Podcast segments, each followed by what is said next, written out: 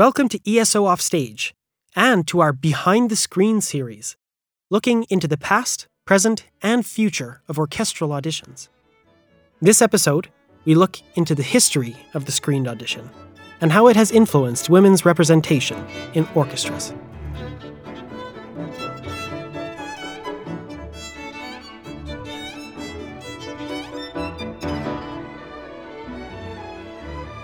The screened audition wasn't always used in Canadian symphony orchestras, or orchestras in North America for that matter. You got into an orchestra by knowing people in the orchestra, by knowing the conductor. There were a lot of gender biases, of course, because the European models were all male orchestras. And so conductors also wanted to model these Canadian orchestras after those in Europe. My name is Maria Rachwal. I'm a musicologist, and my main area of interest is women in music in Canadian orchestras. I'm also a flautist and the author of the book From Kitchen to Carnegie Hall Ethel Stark and the Montreal Women's Symphony Orchestra.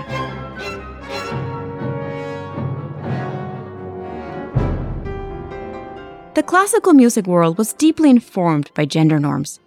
Victorian ideology stressed music as a domestic accomplishment, and women were encouraged to study music in order to enhance their chances of getting married and moving up the social ladder. Taking music lessons along with embroidery and painting was considered part of the proper education of a lady of the middle or upper class. However, achieving professional competence on a musical instrument was considered abnormal because playing an instrument was a skill that required physical stamina and the rational faculties. Characteristics that were associated with masculinity. Rules of etiquette also dictated that only certain instruments were acceptable for women. For example, the piano, the harpsichord, the guitar required women to sit for long periods of time, reinforcing a kind of bourgeois domesticity.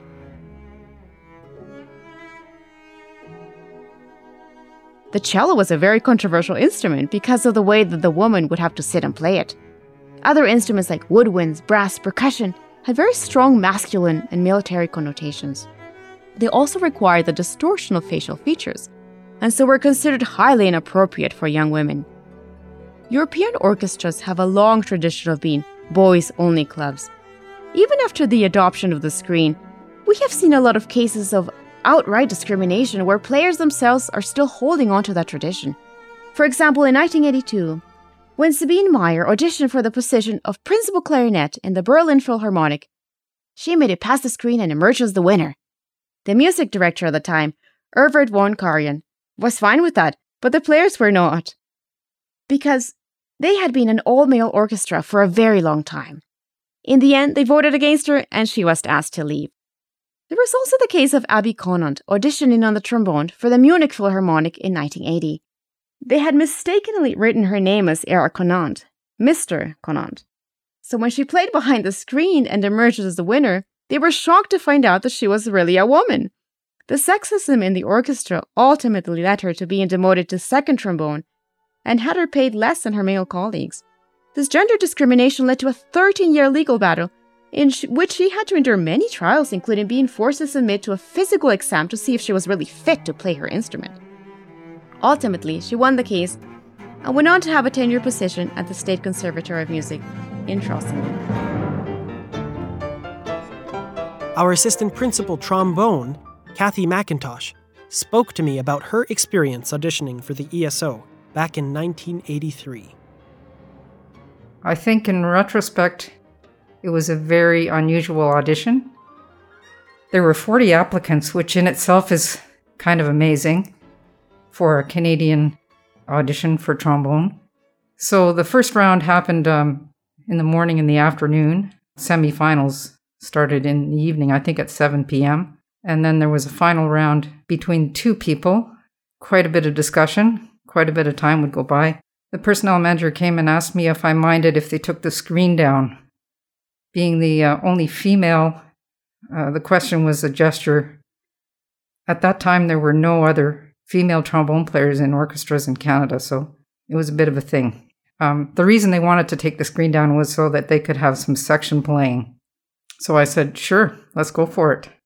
So I don't know how many more rounds we had, but we started, at, I believe, at 7 p.m. and we didn't finish till almost midnight. I've never heard of anybody else having an, an audition experience like that since then. obviously some really heated opinions going on. Since Kathy's audition, more and more women have won principal positions of traditionally masculine instruments. It took a while for change to, to be visible because I think when girls don't see women playing certain instruments, they don't necessarily think that it's an option for them. It's really powerful to see someone on stage that looks like you. I think it's it's just this kind of cultural stereotypes like, you know, boys wear blue and girls wear pink. Girls play the harp and boys play the trumpet. But I think lots of boys look great in pink.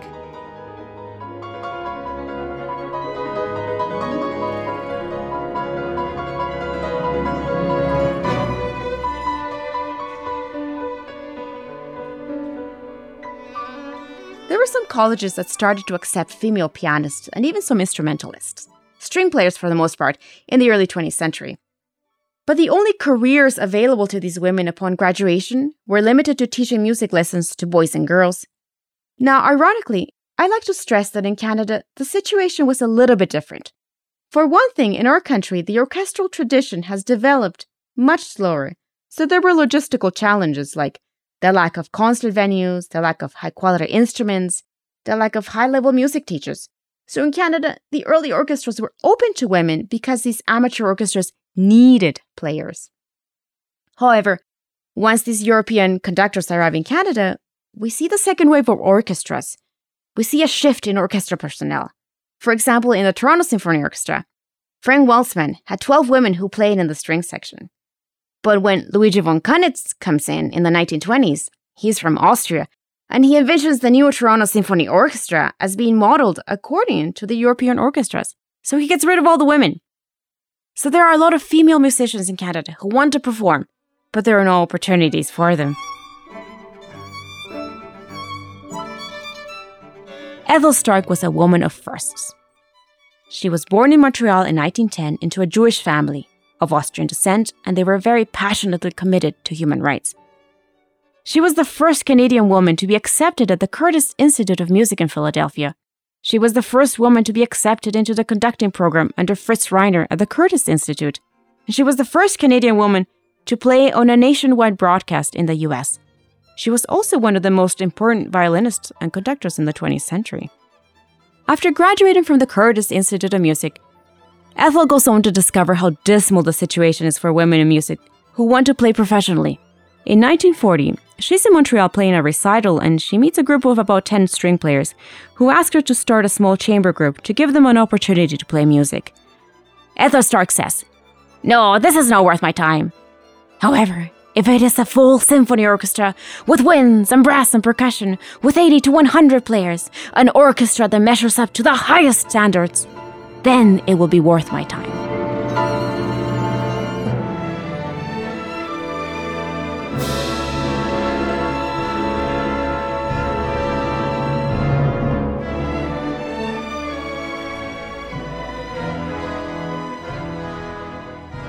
The women asked her, Well, how are we going to find all these players? Because at the time, there were no women who played brass, woodwind, or percussion instruments.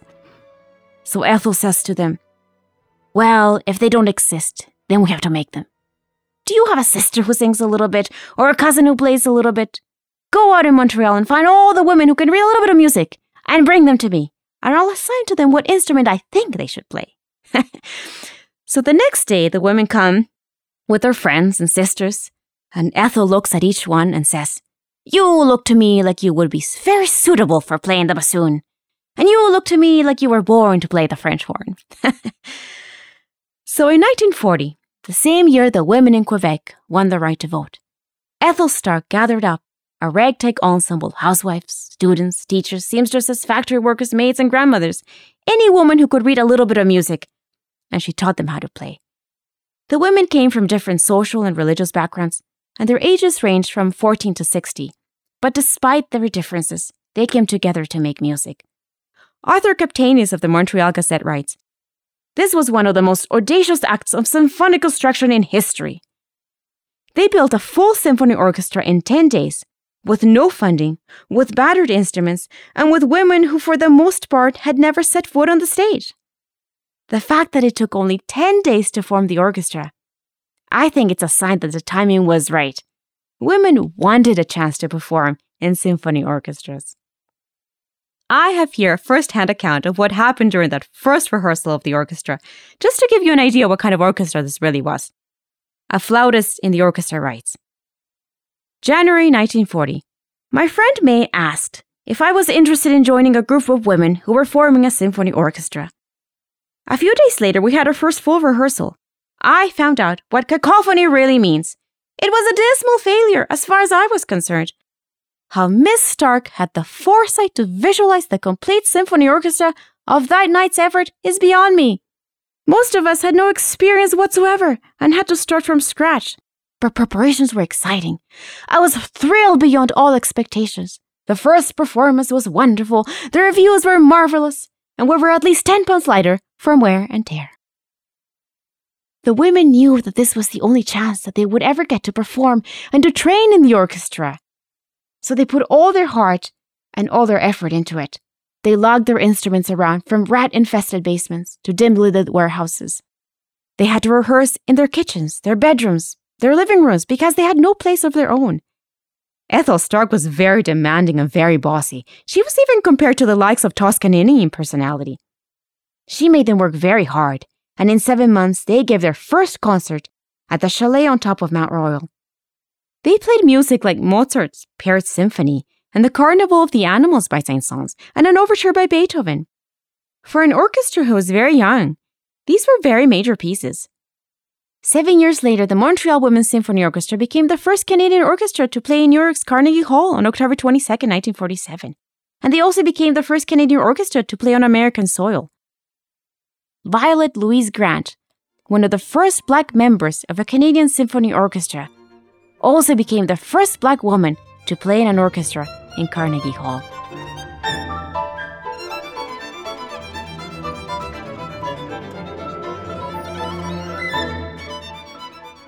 In the years that followed their creation, they received hundreds of letters from people all over the world, even as far as Japan and Austria, wondering is it truly true that women can play the trombone? Is it really true that women can play the flute and be successful at it? 25 years later, they disbanded, and partly it was because of the advent of the screened audition. The women had trained with the orchestra, they had learned how to play in an orchestra, and now they were ready to take their place in symphony orchestras all across North America. Violet Archer was a musician, composer, and teacher who played percussion in the Montreal Women's Symphony Orchestra. She became the chair of the Theory and Composition Department at the University of Alberta, and there is even a park in Edmonton named after her. The early conceptions of the screen audition came from women in music. In 1938, there was a state protest in New York City by about 150 female musicians of the American Federation of Musicians. They questioned why areas like medicine, the law, government. Why were these open to women, and why was the symphony orchestra not open to women? They strategized ways of educating the public about this, and they invited the media to cover the event. What resulted was several articles about what could be done to improve the situation of women in music. One of these articles was written by someone named Mary Dreyer. She was the president of the trade union at the time, and she suggested that talent should be the main criteria for accepting musicians into orchestras and not sex. She suggested that a curtain be used on the stage to hide the identity of the musician, and thus they would be able to pick the best player based on how well they played, rather than on what they looked like.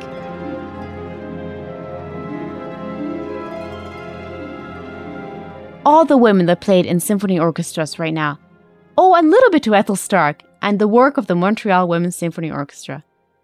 This orchestra started a women's movement in music, and they shattered many gender and racial barriers that were commonplace at the time. And this really is their lasting legacy. Since the widespread adoption of the screened audition in the 70s and 80s, there has been a large increase in the representation of women in orchestras. In fact, at the time of this recording, the Edmonton Symphony Orchestra is split 50 50. However, according to a 2018 Orchestras Canada report on leadership and gender. Among the top 26 professional Canadian orchestras, only four are led by female music directors.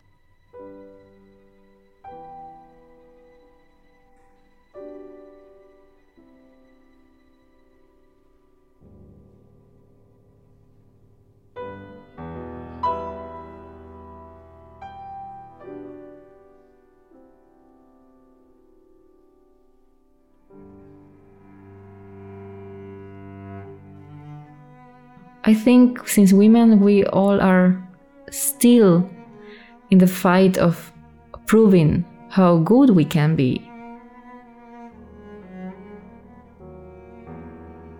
Uh, my name is Cosette Justo Valdés, and I am the Edmonton Symphony Orchestra's assistant conductor and community ambassador.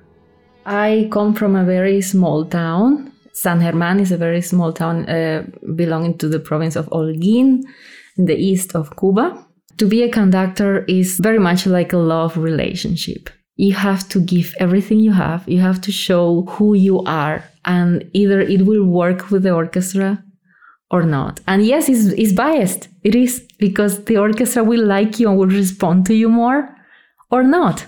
And sometimes it's not even based on how much you know. It's what do you make happen? What do you inspire in those musicians so they give what they even didn't think they would be able to give?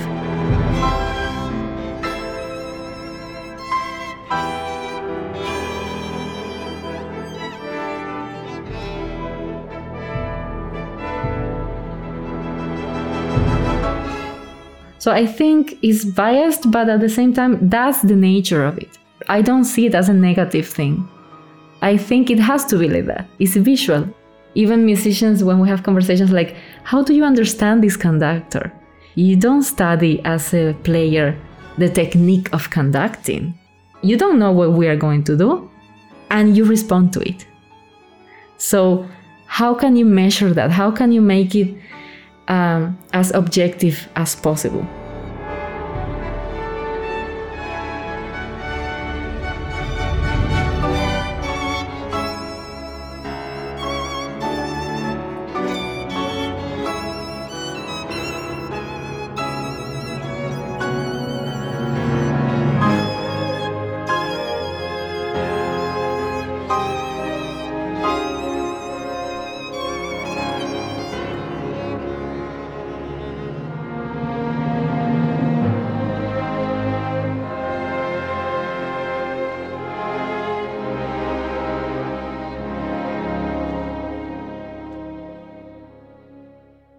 So when I was studying in the university, we were more women than men studying conducting in my class. And we didn't think about that. It was not an issue. Really, we took it for granted, right? I noticed in Germany that people advised me to cut my hair like a guy. And that would be better because musicians wouldn't be distracted by my hair and things like that. So I did it. There are some tiny rules that one could think, well, it's tradition, it's elegance, but it's kind of an imposition as well, right? So I I would never really agreed with that. In the professional world, when you are applying, of course, there is an issue with are you going to get pregnant soon? Do you want to have children? Do you have children already? Are you healthy? Because there is unfortunately the cliche sometimes that women, yeah, that women are weaker, right? And that we have always or personal issues or or situations to take care of.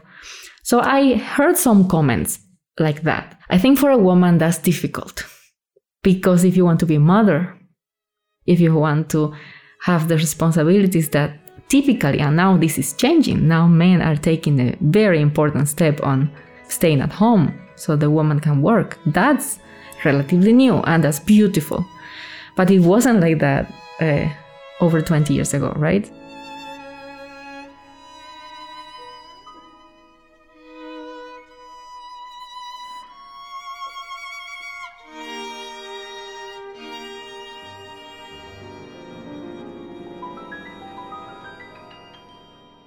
Inspiring girls is very, very important. We talk always about the auditions or the applications, if it's not music, for getting that job. But we cannot forget there are many steps previous that if we don't take care of them, no many women will be applying. So how can you have more women having the job if you don't have many women applying? So for that you have to have many women studying. And for before then you have to have many girls believing. Girls can do anything. And that has been of course the uh, na- narrative for a long time already. And I think we are in a very good place. Of course, we're in the best place so far regarding that. My dream is that every child will have the same opportunities regardless of their geographical position, race, gender, and wealth. I think we are in many parts of the world really working very strongly for it. And Edmonton is an example of it because we have the YONA program, we have other programs. Many ESO musicians give their time to teach or make it affordable for those that, that pay a little bit. And I think that's very important the opportunity to study, to believe. Then at the end, more women would be, would be applying for the musical director position in an orchestra.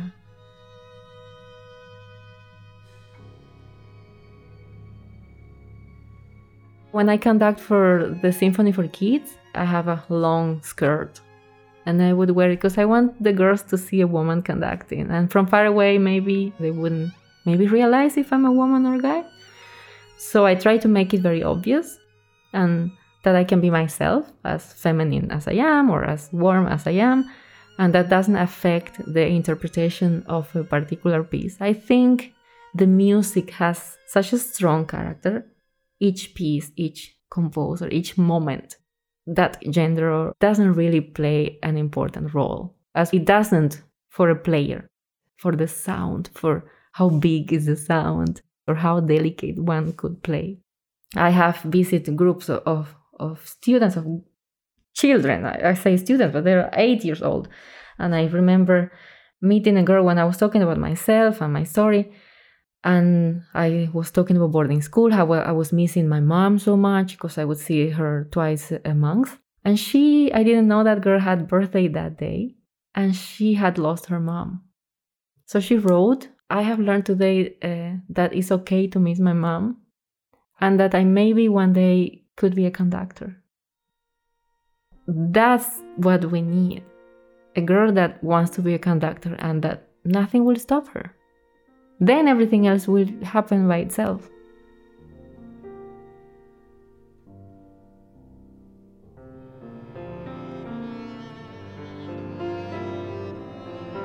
In this episode, you heard excerpts from John Estacio's Triple Concerto, performed by the Edmonton Symphony, Angela Cheng, Juliette Kang, and Denise Djokic, conducted by Bill Eddins. Thank you to our wonderful guests, Maria Rachwal Kathryn Macintosh, and Cosette Justo Valdés, who shared their time and voices for this episode. In the show notes, you can find links to Maria's book, From Kitchen to Carnegie Hall Ethel Stark and the Montreal Women's Symphony Orchestra, Catherine and Cosette's bios from the Winspear Center website, where you can learn more about them, as well as a link to the ESO recordings page, where you can find the CD titled A Concert for New York available for purchase. On it, the music you heard in this episode. There's also a link to the Orchestras Canada report on leadership and gender. ESO Offstage is produced in Amiskwaciwâskahikan, also known as Edmonton, on the traditional lands referred to as Treaty 6 territory, a place that has been a meeting ground, traveling route, and home for many Indigenous peoples since time immemorial, including the Cree, Metis, Dene, Nakota Sioux, Saulteaux, and Blackfoot, whose histories, languages, and cultures continue to influence and enrich our vibrant community. The Edmonton Symphony Orchestra is dedicated to ensuring that the spirit of Treaty 6 is honored and respected. This episode was written and produced by me, ESO double bassist Max Cardilli. If you ever want to connect with me about the podcast, you can write to eso.offstage at winspearcenter.com.